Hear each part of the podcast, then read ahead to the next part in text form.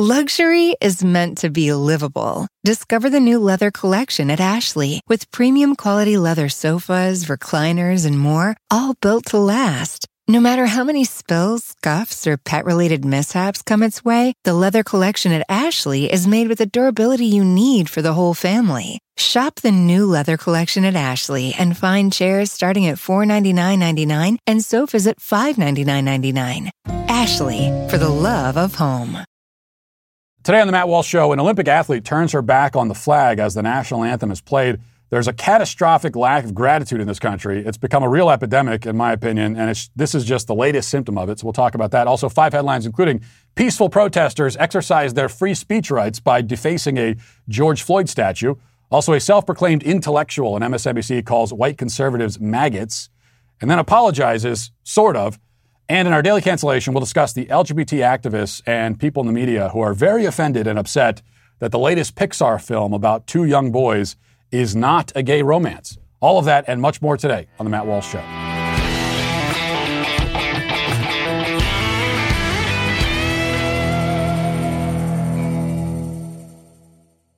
And now we check in with Charity Mobile. You know, I've uh, been a Charity Mobile customer myself for a long time now, and I couldn't be happier with the service uh, because it's a great service, but also uh, I know that I'm supporting a pro life phone company, pro, the pro life cause. I'm, I'm, supporting a company that's actually on my side in the culture.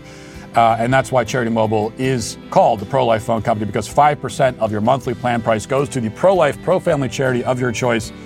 Um, and there's a lot there's a lot of other reasons to join Charity Mobile. Like you get new activations and eligible accounts get a free cell phone with free activation and free shipping. There's no contracts. You don't have to deal with any termination fees or any of the things you have to deal with with, uh, with some other companies. And there's also no risk with a 30-day guarantee, so you might as well try it out and see if you like it. I think you will. Another thing you'll probably like is the live customer service based right here in the USA. Uh, you also get a free app to monitor your usage. You get free usage alerts, which uh, really come in handy. And all the while, you're helping to build a culture of life in America while supporting a pro life phone company. So call them at 1 877 474 3662 or chat with them online at charitymobile.com. So it's not often that I begin the show by quoting ancient Roman philosophers, but today this quote comes immediately to mind. Cicero, uh, at least according to a Facebook meme that I saw once, said, Gratitude is not only the greatest, but is also the parent of all the other virtues. That's the more famous version of the quote, anyway. Actually, the full version is better. He said, In truth, O judges, while I wish to be adorned with every virtue, yet there is nothing which I can esteem more highly than the being and appearing grateful. For this one virtue is not the only, not only the greatest, but is also the parent of all the other virtues. Now, the Facebook meme didn't tell me why he said this, but it's not difficult to imagine how one might defend that claim that gratitude is the parent of all virtues. Many other virtues seem to be contained in gratitude. In order to be truly grateful to someone or for something, you have to be humble, you have to be prudent, you must be kind. Gratitude is the sister of generosity. Generosity is in the giving, gratitude is in the receiving. If one is present in the interaction but not the other, there's a risk that soon both will be lost. You know, if you've ever tried to be consistently generous to a habitually ungrateful person, you know how this works. Gratitude is certainly not something that a deeply selfish person can experience. A selfish and entitled person won't be grateful for anything because they believe that everything they're given was already owed to them. And whatever it is, it's not enough anyway. They're never satisfied, let alone grateful. And this is why, as parents, we spend so much time teaching gratitude to our children. After you take your child out for ice cream, or you go to the zoo or you put dinner on the table, there's that common refrain. I know I say it all the time. What do you say? And the child, prompted, shouts, Thank you, until hopefully he doesn't need to be prompted anymore. Now, this, this isn't a simple matter of teaching good manners, though it is that also, of course. But on a deeper level, you're instilling gratitude. And it does have to be instilled, inculcated, taught. It doesn't come on its own. Children are naturally inclined to take things for granted, to think, well, you know, of course mommy and daddy gave me this. That's their job. They're mommy and daddy. We have to teach them that much of what we do for them is above and beyond the mere fulfillment of a job. We don't have to give them ice cream. We do that because we love them. And for that, they should be grateful. And even the things that are fulfilling the job, making them dinner, for example, putting a roof over their heads, that should still be met with gratitude. This is a lesson we teach them for their own sake, not for ours. Grateful people are good people. They're happy people. They're well adjusted people. Grateful people have friends. They get hired for jobs. They enjoy life. So it is then no surprise that in a country where so many people are miserable and angry and depressed all the time, there's also a catastrophic lack of gratitude. Which brings us finally to a woman named Gwen Berry. This past weekend was the U.S. Olympic trials for track and field. One of the um, track and field events is the hammer throw. Now, unfortunately, and I just learned this today um, because I don't really watch the Olympics, uh, they're not throwing hammers like the ones you find at a Home Depot, as fun as that would be. I had imagined like a toolbox and they're just chucking hammers, maybe at each other. That'd be fun. Instead, it's like the shot put, except uh, with kind of a sling. Gwen Berry is one of the athletes who competed in that event, and um, she managed to achieve third place behind a woman named Deanna Price in first place and Brooke Anderson in second. Now, as it happens, Deanna Price had a record breaking day of chucking the metal ball around. She actually was, she, I think she broke her own record, which she had set before. And, but that achievement was overshadowed by third place Berry, who, uh, while standing on the podium, turned her back on the flag and began visibly pouting as the national anthem was played. Towards the end of the song, she covered her head with a, with a black t shirt that read, Activist Athlete. And this is all it takes to be an activist these days. Of course, all you need to do is stand around like a pouty, sullen child. Which at least she didn't burn anything. Uh, I guess we could be grateful for that, speaking of gratitude. Perhaps she's saving that for when the Olympics actually start.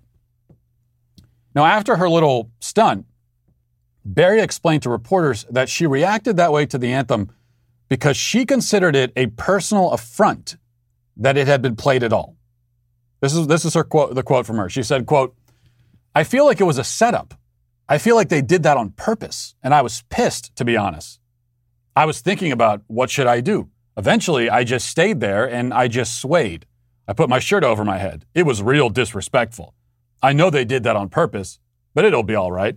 I see what's up. Now, to be clear, she's not saying that her turning her back was disrespectful, which it was. She's saying that they were disrespecting her by playing the anthem in the first place. She felt personally disrespected by the anthem. This woman is not only an unpatriotic, whiny, disgusting brat, but she also believes the world revolves around her. They play the anthem every day during the trials at around that time. Yet if it plays on the day that she's competing, it must be some kind of personal attack against her. But it's no surprise she has this attitude. Grateful people tend to possess all the other virtues. Ungrateful people, in contrast, tend to possess none at all. She's ungrateful, so of course she's also self centered and petty and everything else. Now, of course, in a healthy country, an Olympic athlete who, who turns her back on her own flag would be kicked off the team and publicly shamed and reviled for being the disgraceful, embarrassing jackass that she is. But we're not a healthy country. So instead, she will be and already has been lionized as some sort of civil rights hero standing up against oppression. What sort of oppression, though? I mean, what exactly is she so angry about? In what precise way has this person been at all victimized? What is she mad about? What's the problem? That's never made clear. Out of all these people claiming to have some deep grievance against the United States, none of them can ever explain what it is. They could talk about history. They could talk about things that happened 200 years ago. But they can't explain what's happened to them. What did this country do to you specifically that's made you feel this way? And that's because their grievance doesn't stem from anything external, it comes internally, from their own lack of gratitude. This country has given Gwen Berry everything. Now it even gives her an international forum to complain about it, to complain about her country. But it's not enough. Nothing is ever enough. Her attitude, similar to the attitude of so many others, is um, uh, is not that she's grateful for all that she's been given, the freedom she's been afforded, the luxuries she's, she enjoys. And yet she still recognizes the problems in our society and wishes to fix them. That's one thing. I mean, it's one thing if you say, I'm, I'm very grateful for this country, I love this country, uh, but it's not a perfect country, obviously. No country is perfect. And so here are some problems we should fix. That, that's, that's a perfectly fine attitude. Anyone should have that attitude. Nobody is saying that in order to be patriotic, you have to think that your country is flawless. I certainly don't. No, but the problem for her is that she sees only darkness and horror. That's all she sees. She can't even bear to look at the flag. Can't bother to stand for two minutes with her hand on her heart. She won't even give that to her country. She will give her country nothing in exchange for the everything that it has given to her. Because although her life is good, and far better than it would be literally anywhere else on earth, which is why she chooses to stay here rather than move somewhere else. Even so, it's not perfect. And if she hasn't been given a perfect life, then she won't be grateful for a good but imperfect one. This is a woman who, again, like so many others, was never taught gratitude as a child, we can assume. And it's probably too late to teach it now, but even so, maybe we should try. So, so Gwen, what do you say? What do you say to America? You say thank you. And you do it with your hand over your heart, looking at the flag. Now let's get to five headlines.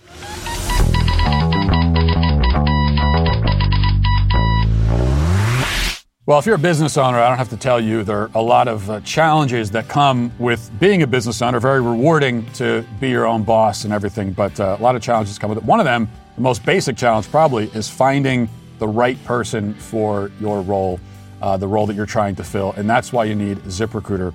Uh, you know, hiring can feel like searching for a needle in a haystack. Sure, you could post your job to some job board, but then all you could do is just hope that the right person comes along and stumbles across it out there in the wilderness of cyberspace. Uh, why do that when you can just use ZipRecruiter? For free at ziprecruiter.com slash Walsh. When you post a job on ZipRecruiter, it gets sent to over 100 top job sites with one click. Then ZipRecruiter's matching technology finds people with the right skills and experience for your job, and it actively invites them to apply. So this is an active approach rather than a passive approach, which is what you get from a lot of other websites. In fact, ZipRecruiter is so effective that four out of five employers who post on ZipRecruiter get a quality candidate within the first day. Uh, you just can't beat that kind of success. So while other companies overwhelm you with way too many options, ZipRecruiter finds you what you're looking for, the needle in the haystack. And right now, you can try ZipRecruiter for free at this web address, ziprecruiter.com slash Walsh. Once again, remember to go to this unique place, ziprecruiter.com slash W-A-L-S-H. ZipRecruiter, the smartest way to hire.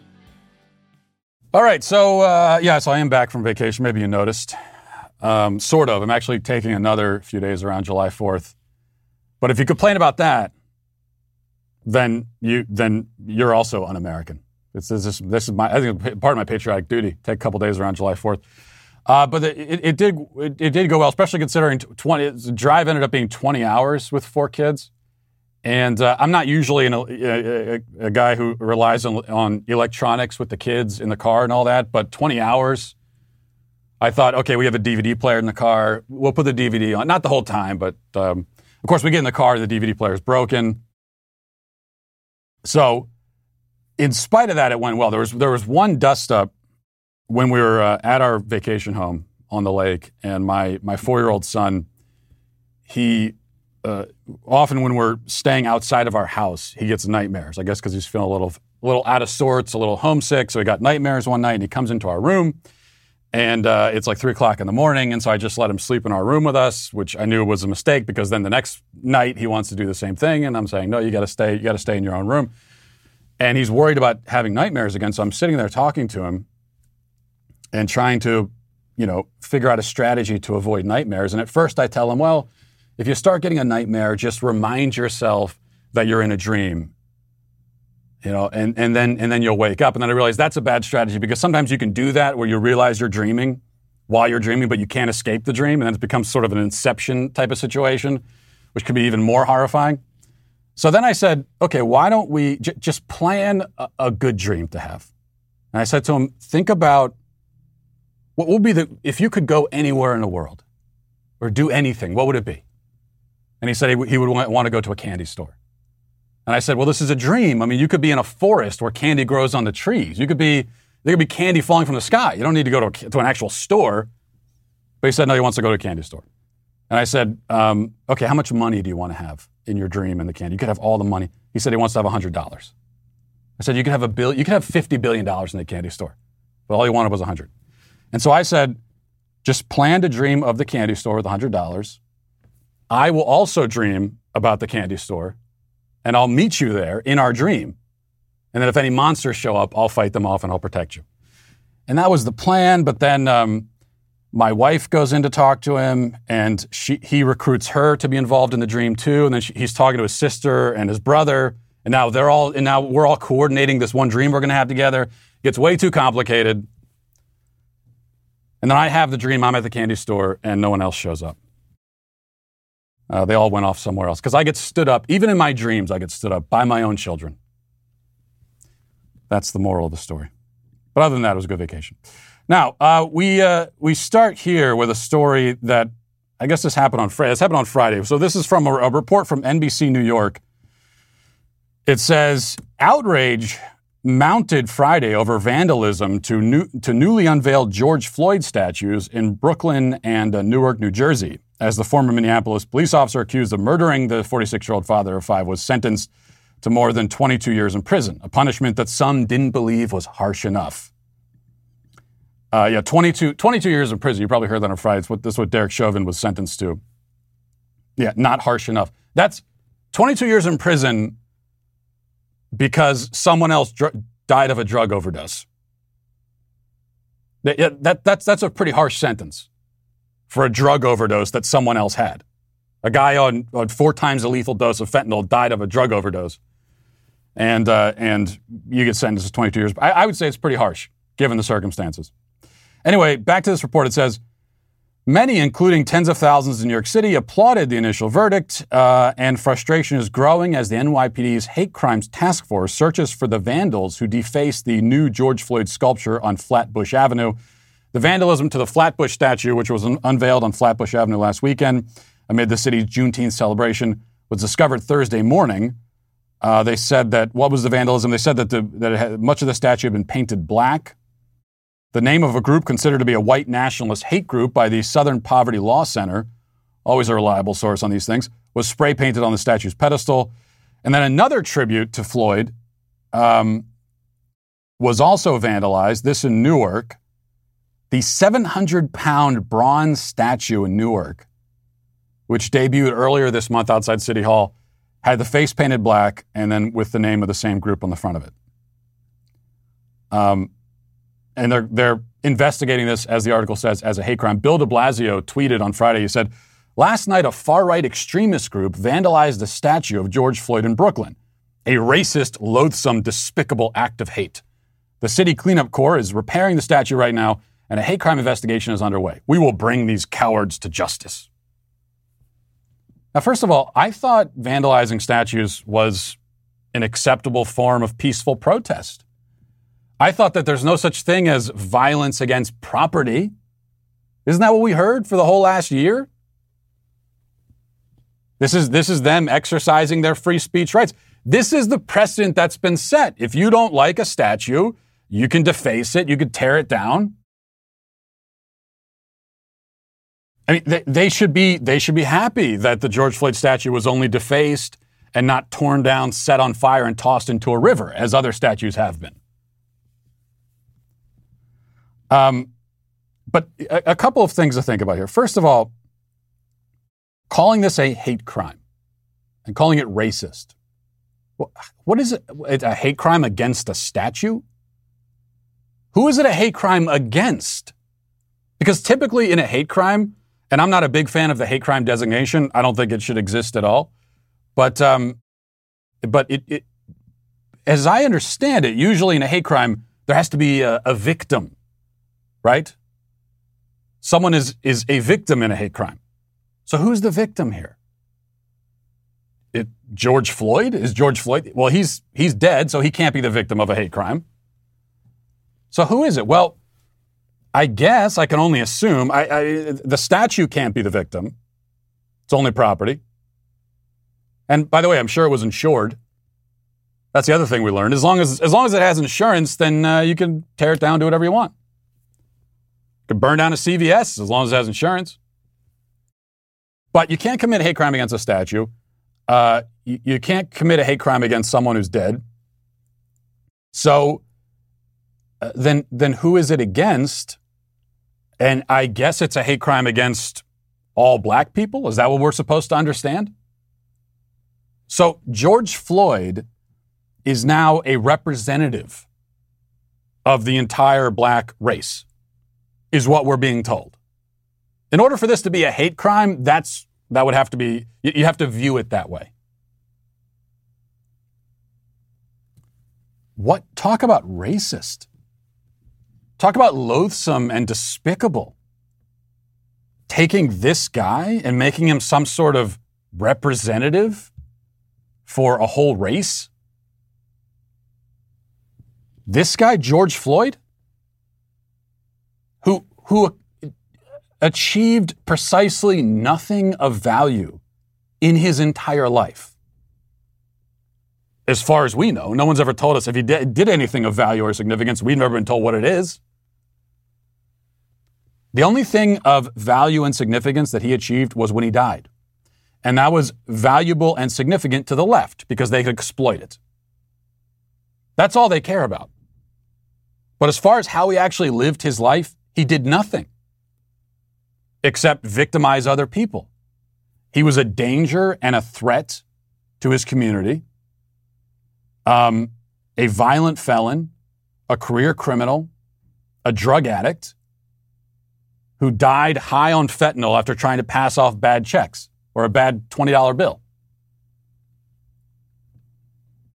And you're making him um, a representative. I can tell you, I, that, that's not what, what I would want. I wouldn't want to take some some random criminal and make him a representative for all white people. I wouldn't want that. You know, the difference between every time I talk about this and why George Floyd doesn't deserve statues and monuments. In fact, I would say, and I know there are a lot of, uh, there are many candidates for this title, so I'm a, I'm a little bit hesitant in saying it, but I, there's an argument that you can make that George Floyd is the most undeserving person to ever have a statue built in his honor. Again, I know there are others you could point to who are in the running, but he's, he's certainly in the top five at least. As someone who did nothing of, of significance at all. And uh, anytime I bring this up, I'm always I'm always told, well, what about this or that historical figure who was problematic and who did bad things? Christopher Columbus, Thomas Jefferson owned slaves, and you start going through the litany, right? Well, yeah. See, there's there's a difference here. We know that nobody is perfect. We know that great people who do great things very often have great flaws and are also capable of and sometimes and, and, and will commit great evil. We know that. And if you are uh, set on only celebrating people who are perfect, then you've really narrowed down your list. So that's something that we know. But the difference is uh, that if we're talking about Christopher Columbus or Thomas Jefferson or many of these other figures who have had their statues torn down, they achieved great things. They, they are remembered by history for what they, for things that they actually did. They changed the course of history through their actions while living. And in a good way. What about George Floyd? What did he do? Nothing. He broke into, forced his way into a woman's home and robbed her at gunpoint in front of her child. That's, as, as, as far as we're aware of, uh, as far as with, with George Floyd's biography, that is the most significant thing he did with his life. The most impactful thing he did with his life was that. And I'm sure it made a, an enormous impact on the woman who was victimized and her child. Of course, nobody cares about her. Nobody wonders how she must feel walking down the street and having to see a statue built to the man. Just imagine that. Imagine walking down the street and seeing a literal monument to a man who, not but a few years ago, was forcing his way into your home and putting a gun to you. But nobody cares about her. Her voice is uh, silent. That's it. That's the most significant thing. And then he died. And he died in a way that was that's exploitable for the left. And that's all they care about. And that's why they build a monument to him. There's, there's a big difference. All of most of the other people who have had statues torn down, even if even if they are guilty of some of the atrocities they're accused of. And oftentimes they're not guilty of all of the atrocities, but even if they're guilty of some of the bad things they're accused of, there is no question that they achieved great, that they did great things with their lives. That the world is different today because of what they did with their life and different in a good way. All right. Um, so, yeah, George, the George Floyd statues should, should all be torn down. If we're, if we're tearing down statues, if we're tearing down statues of violent oppressors, yeah, let's do that. Let's start with George Floyd. Tear down the George Floyd statues and throw them in the river. He was a violent oppressor of women and a bad person. Luxury is meant to be livable. Discover the new leather collection at Ashley with premium quality leather sofas, recliners, and more, all built to last. No matter how many spills, scuffs, or pet related mishaps come its way, the leather collection at Ashley is made with the durability you need for the whole family. Shop the new leather collection at Ashley and find chairs starting at $499.99 and sofas at $599.99. Ashley, for the love of home. All right, let's go. Uh, number two here. Michael Eric Dyson, speaking of bad people, uh, is uh, an academic, an intellectual, and a minister. And we need to put air quotes around all of those descriptors, but that's how he describes himself. And maybe you saw this last week. He was on, on MSNBC and he attacked um, white conservatives, calling them, among other things, maggots. And we have an update to this story, but first let's play uh, that clip of him saying that. Here it is. And speaking about, you know, the maggots I, am sorry, the MAGA, um, that is so corrosive in this, you know, political uh, moment.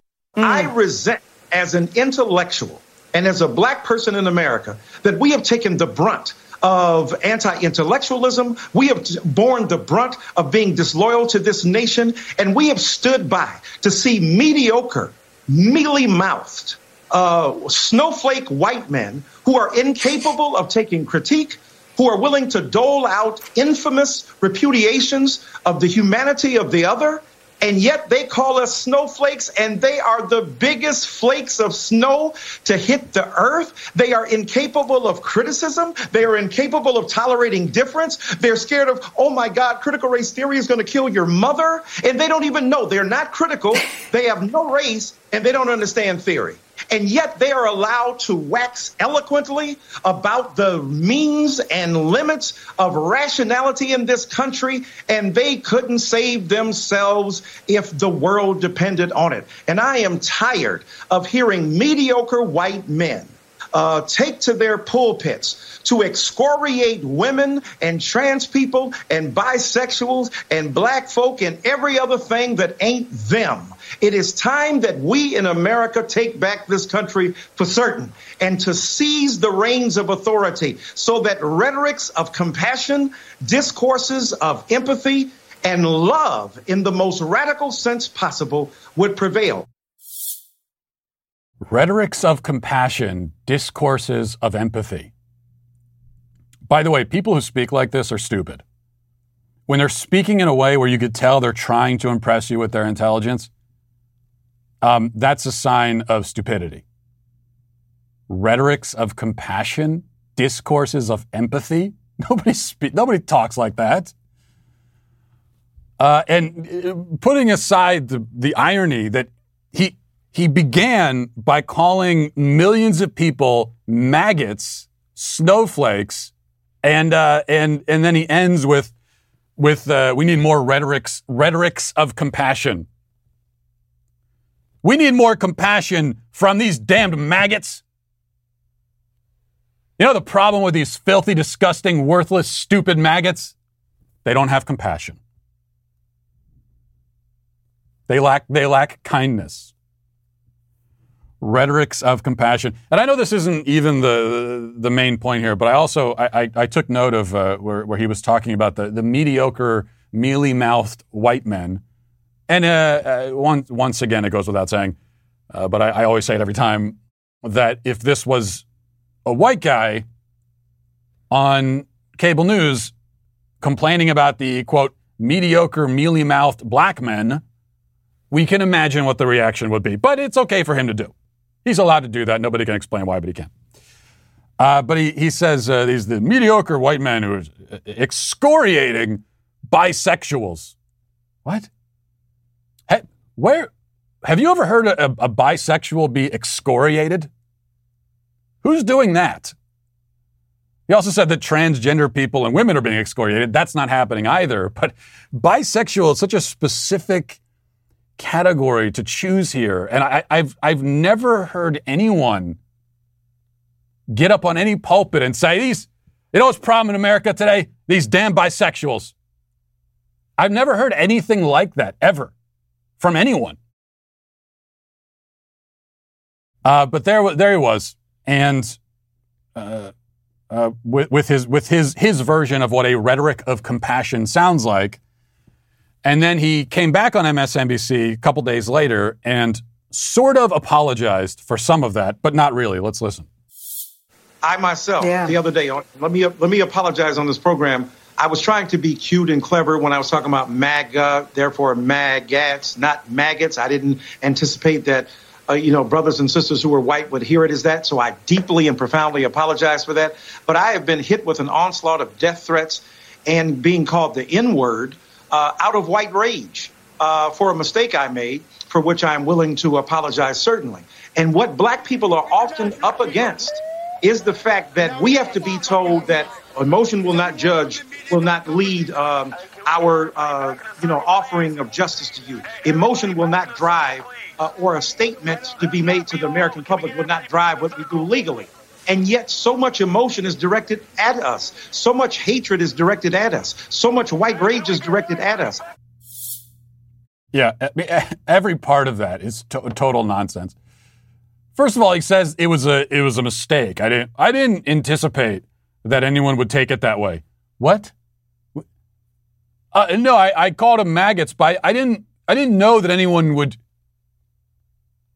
think that I was called. I, all I did was call you a maggot. I didn't think that you would think that I was calling you a maggot. What, what, you, what did you mean to say? Um, so he's not taking ownership at all. There's, there's no real apology there at all. But then, and then, uh, and then, of course, we always hear about the I've got the onslaught of death threats. You know what? Show me the receipts, uh, Michael, because I, I, I, don't, or whatever your name is. Yeah, Michael. Uh, show me the receipts on that. I, I get tired of people always talking about we always hear this. Anytime someone's getting criticized, they, they say, I, have been getting death threats for the last. Have you really? Maybe you have, but uh, but I, I, show me the receipts on that. I want I want to see the death threats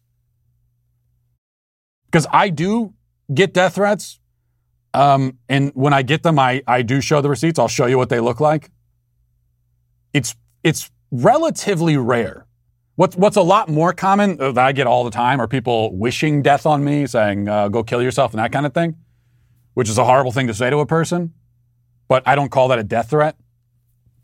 So anytime someone claims that they're dealing with an onslaught of death threats, and so you imagine like hundreds of people threatening to kill them. Yeah, I got to say, I don't really believe it. Could, could be. Maybe it happened. I don't know. But in either case, when you, not that a death threat would be justified, but when you get up on national TV and you call millions of people maggots, you're going, you're going to get an angry response. It doesn't matter who you're, what that, whatever group you're targeting with that comment, they're going to be angry. And they're going to let you know that they're angry. And since it's the internet, they're going to let you know in hyperbolic terms. But now he's the victim. All I did was call millions of people maggots. I didn't anticipate all this anger. And you know, this is the problem. Anytime a black man speaks up in America, he has to deal with white rage. Yeah, if a black man calls people maggots, he's going to have to deal with rage. Just like if a white man did it, he'd also have to deal with rage. That tends to enrage people. People tend to get upset about that. Most people, when you call them a maggot, they're not going to laugh about it or say, well, you're entitled to your opinion. You believe I'm a maggot. I don't think I am, but uh, we'll, we'll let bygones be bygones. Now, you, on the internet, you can't even I say what your favorite flavor of ice cream is without people taking it as a personal attack. So if you call them maggots, how do you think anyone's going to respond? But he gets he gets close to the precipice of an apology and then turns right back around and says, uh, "Never mind. You know what? Actually, I'm the victim."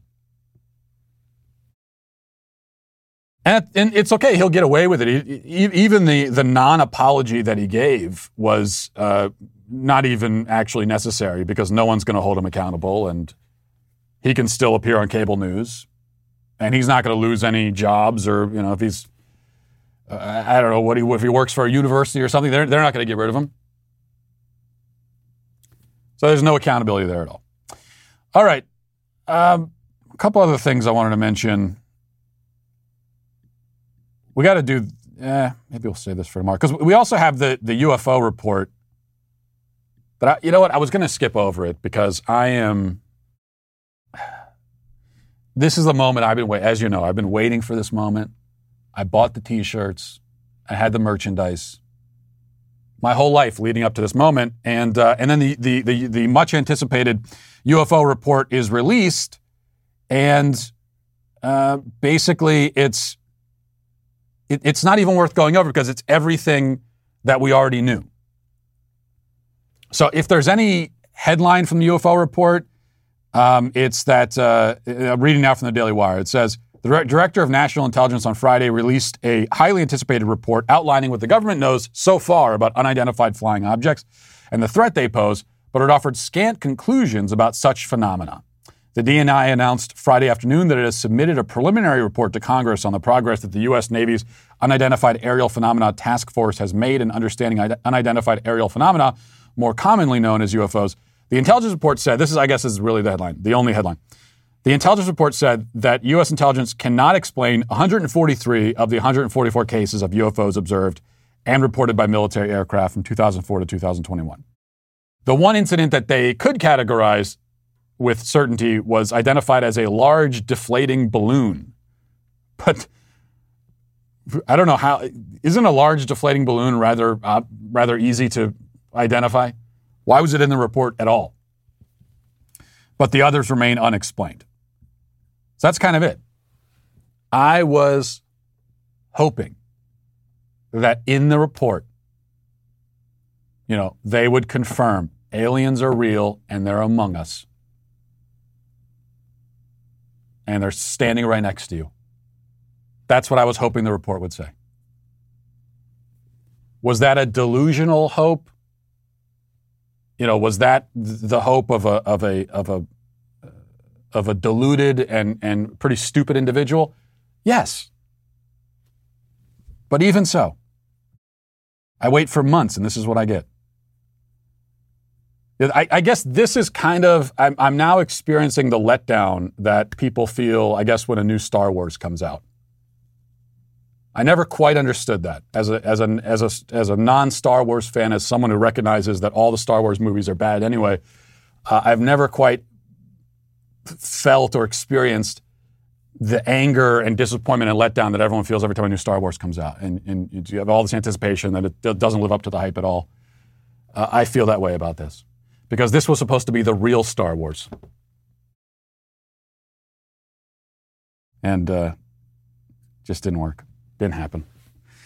All right, we're going to have one more here. A report from the NBC affiliate in Orlando um, says President Joe Biden is celebrating Pride Month with a series of activities, a reflection of the growing stature of the LGBTQ community at the White House. On Friday, Biden signed into law a measure designating the Pulse nightclub as a national memorial. The shooting at Pulse in 2016 was the deadliest attack on the LGBTQ community in U.S. history. Biden made the announcement of the designation on the fifth remembrance of the deadly shooting. The president emphasized that the country must do more to reduce gun violence, such as banning assault weapons and closing loopholes in regulations. Um, and then the uh, the One Pulse Foundation said in a statement, "quote Today is a major milestone in fulfilling the mission of the National Pulse Memorial Museum. It is so meaningful to everyone here, especially in families of the 49 survivors, first responders, and uh, all the lives affected. It's also clear, a clear and lasting message to the LGBTQ plus community." That what happened at Pulse matters and will never be forgotten for future generations, and that we will always outlove hate. Outlove hate. Now, we should mention, um, because it matters, because it's the truth, that this connection that they're trying to make now and that Biden is sort of implying, um, and that we hear in the media b- between anti gay hate and the Pulse nightclub shooting, that connection is is not real. Uh, the killer, th- th- there's, as far as we know and has ever been determined, this shooting had nothing to do with anti-gay hate at all. In fact, the killer was himself gay, according to people close to him, anyway. And he himself said that he was motivated by revenge for drone attacks in the Middle East.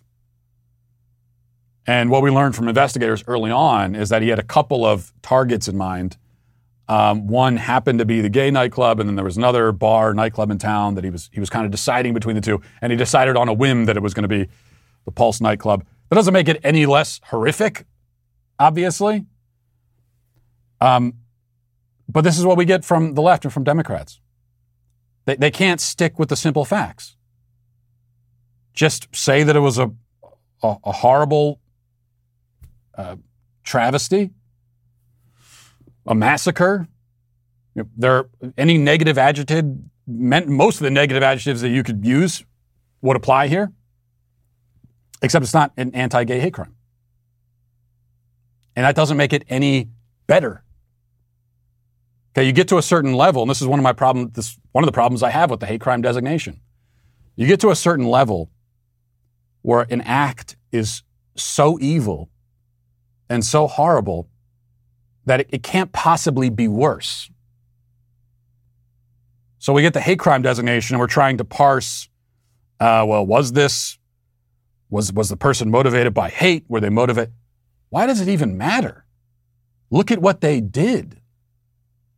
In terms of condemning it, in terms of uh, of of punishing the the perpetrator if they're still alive. What, what does it matter what motivated it? It's obviously can't be motivated by anything good. But also, and uh, I'm afraid I just have to point this out at the ceremony, I wanted to show you Jill Biden, the good doctor. Just wanted to show you this. We'll put this up on the screen. You see the dress that she's uh, wearing at, uh, I, I believe this was the same ceremony.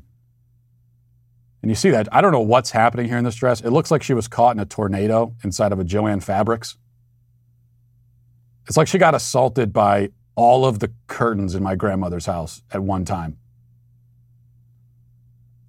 I, I don't know what, who, I'm not someone who n- notices most of the time. You've got to make a really outrageous fashion choice for me to notice how bad it is. And I just see that. Like, what do you think, especially at a solemn occasion like this, wearing a dress like that? A memorial where 49 people died, and that's the dress you put on? I don't know, but all jokes aside, I mean, Jill Biden, I guess, is showing what equity and inclusion is all is all about by uh, hiring a blind man to make her dress. So I guess we should um, at least be grateful for that. Know, when it comes to clothing, my my main priority is uh, is comfort. I want to be comfortable in what I'm wearing. For my wife, though, she cares more about style for me, what it looks like, because she has to she has to look at me, so I can kind of understand where she's coming from.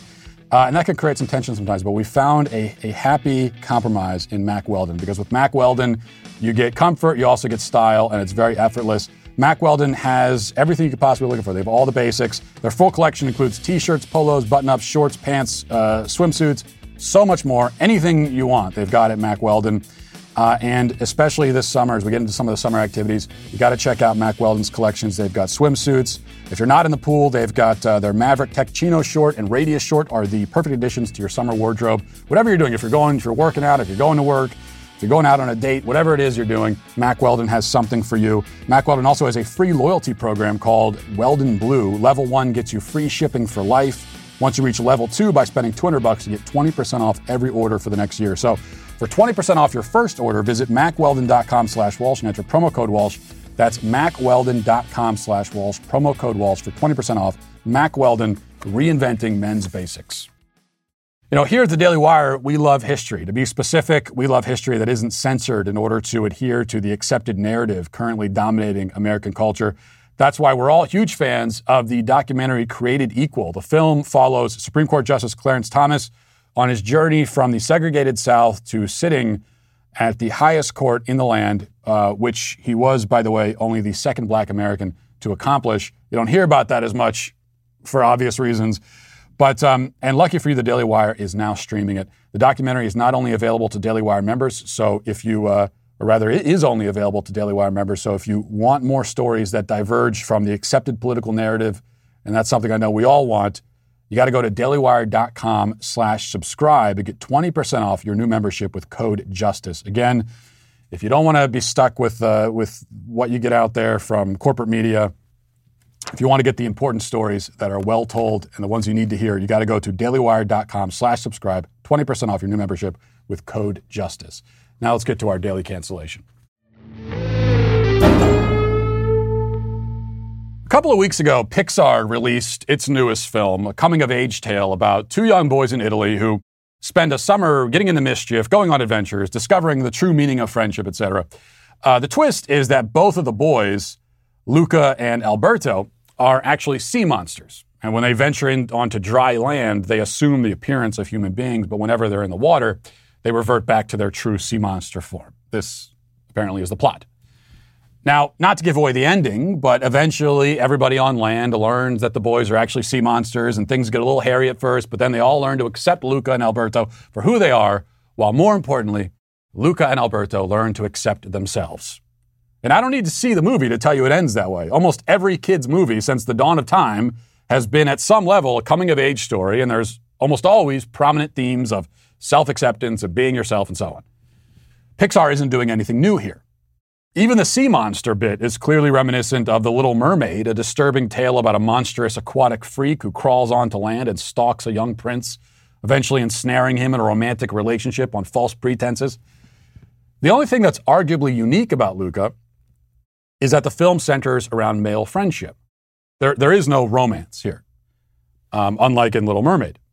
Now, when I was growing up, those kinds of stories were a little more common. The Sandlot is one example. I was a big fan of that movie as a kid. But these days, most movies feel the need to shoehorn in some kind of romance angle. And of course, there always has to be at least as many female protagonists as male. Lu- Luca slightly breaks from that mold, it seems, by telling a more simple, innocent, straightforward story of two young boys who become friends. But nothing is allowed to be simple and innocent and straightforward anymore. Not when there's so much indoctrinating to be done and so little time to do it. And that's why Many people on the LGBT left and in the media have spent the last several days insisting that Luca must, in fact, be a gay movie. It's not a gay movie. The boys are not gay. And there's no romance between them, which is good because the characters are prepubescent children. We're not yet at the point where Pixar will release a movie about eight year old boys in love. We may get there eventually, but for some on the left, that time can't come soon enough. They're impatient. And that's why if you go to Twitter and you search for Luca right now, you'll find many tweets like this from a guy named Eric Rosewood, uh, or Rosswood, I think, self professed LGBT activist and author of the book The Ultimate Guide for Gay Dads. And he tweeted, quote, just saw Luca, and I don't care what anyone else says. It's the first gay animated film by Disney Pixar. Feeling like you might have, a, have to hide a part of yourself, meeting someone you like for the first time, strangers calling you and your friends monsters, finding the good ones, I cried. Now, he's not alone in this assessment. A headline from BuzzFeed says, I'm sorry, but Luca is totally a gay movie, and that's why I loved it so much. Screen Rant announces why Luca is an LGBTQ story, despite what Pixar says. The AV Club has a lengthy missive explaining in strenuous detail why the gay interpretation of Luca is entirely valid. And Vanity Fair takes a more sort of middle of the road approach with its contribution to this discussion. The headline Is Luca Pixar's first gay movie? Maybe. We should note, meanwhile, that the director of the film, who may be considered an authority on what the movie is about, has addressed these claims and clarified that no, it's not a gay thing. The boys are just friends. Boys are allowed to be friends. In fact, most boys have friends who are boys, and there's nothing sexual about it. This is quite normal and healthy. What is not normal and healthy is to see all male friendship, even prepubescent fictional animated male friendship, through a sexual lens. The Insider uh, website has taken a different approach, accepting that Luca is not a gay story and castigating Pixar for lacking the courage to sexualize a relationship between two elementary age children. The author, um, Jacob Sarkisian, he writes, quote, while the implications of queerness are there, particularly in the friendship between Luca and Alberto, it's disappointing that Disney's Pixar wasn't brave enough to fully commit to their first queer animated tale. He continues, Luca is immediately taken by the free-spirited Alberto, when, the, when he meets a fellow sea monster off the coast of uh, Porto Rosso. They're casually physical with one another, sleeping side by side under a star filled sky, wrapping their arms around each other's waists, and watching the sunset together. In fact, they spend a lot of time embracing one another, teasing that their relationship could blossom into something more. The comparisons to Call Me By Your Name, a film where two young men fall in love, are well earned. The Italian seaside setting, the hazy beauty of the summer scenery, and the tale of two boys experiencing love for the first time. Now, Sarkisian begrudgingly accepts that the nine year olds in the cartoon aren't sexually interested in each other. Uh, it's just that he's disappointed, is all. He says, This may seem refreshing to some to see a, Disney movie explore friendship as opposed to a fairy tale love story. But it's a shame that this decision has come when a gay romance could have so easily and naturally been explored. Making Luca and Alberto explicitly gay or queer wouldn't have felt contrived. It would have been a meaningful confirmation of what is already a story rich in gay subtext. Yes, why tell any other kind of story when you could have so easily told a gay one? Why does uh, Sylvester Stallone fight Carl Weathers and Rocky when they could have been gay lovers instead? Why is Apollo 13 about an aborted lunar mission when it could have been a romance between two gay astronauts on Mars? A kind of Brokeback Mountain in space type of thing. And by the way, I hope you'll admire my restraint in refraining from making a Uranus joke right here. I'm not doing that. But why should any story be told if it's not a mechanism for sexual indoctrination? Why should anything exist if it's not ideologically useful to progressives? These are the questions that torment our friends on the left, and the questions are all the more disturbing when applied to a movie about eight or nine year old boys. Um, it's bad enough for them to sexualize children as they do. But now they're offended when children are not sexualized. The writer of that Insider article is experiencing something like moral indignation at the fact that a couple of prepubescent cartoon characters aren't depicted in an explicitly sexual embrace. I'd really hate to see what sort of improvements, quote unquote, this weirdo would make to those stories of male friendship that I grew up watching. Don't let him anywhere near the sandlot, is all I can say. Don't let them anywhere near an actual sandlot either if there are kids on it. The implications here go beyond movies and cartoons. The real point for these leftists, with their half baked Freudian notions, is that all people are driven primarily by sexual impulses, and this includes children to them. In their dark, pedophilic vision of reality, innocent platonic friendships don't exist, can't exist. They see two boys with their arms around each other and they think, well, why would anyone behave this way unless it's for sexual reasons? No other kind of love, no other sort of bond can or should be formed. And this kind of over sexualization of everything makes it more difficult for boys in reality to form those platonic loving bonds with each other. I mean, we hear so much about a lack of representation in film. Well, male friendship is not represented very, represented very often or very well. And so boys are not provided with examples of what those relationships look like. And here we see part of the reason why. Pixar can't even put out a movie about a couple of sea monsters becoming friends without leftists trying to drape a rainbow flag over the whole thing. And for that reason, they are, of course, all of them together, very much canceled. And that'll do it for us today. Thanks for watching. Thanks for listening. Have a great day. Godspeed.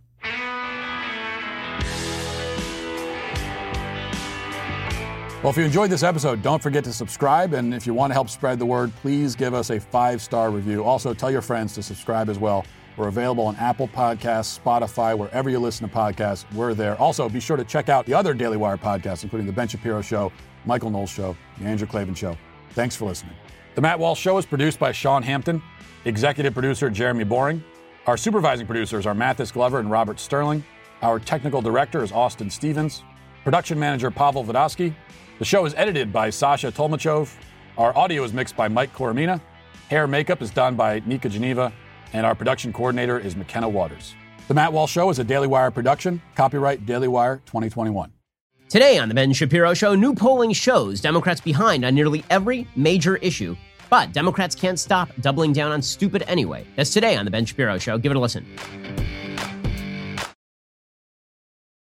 Hey, friends, are you struggling to attract and retain top talent? If you're worried about recruiting and retention, consider Insperity, a leading HR provider. They'll help you improve hiring and compensation practices so you can spend more time growing your business and less time on HR. Visit Insperity.com and download their free ebook on how to build your dream team. Don't let a lack of talent hinder your success. See how Insperity provides HR that makes a difference at Insperity.com.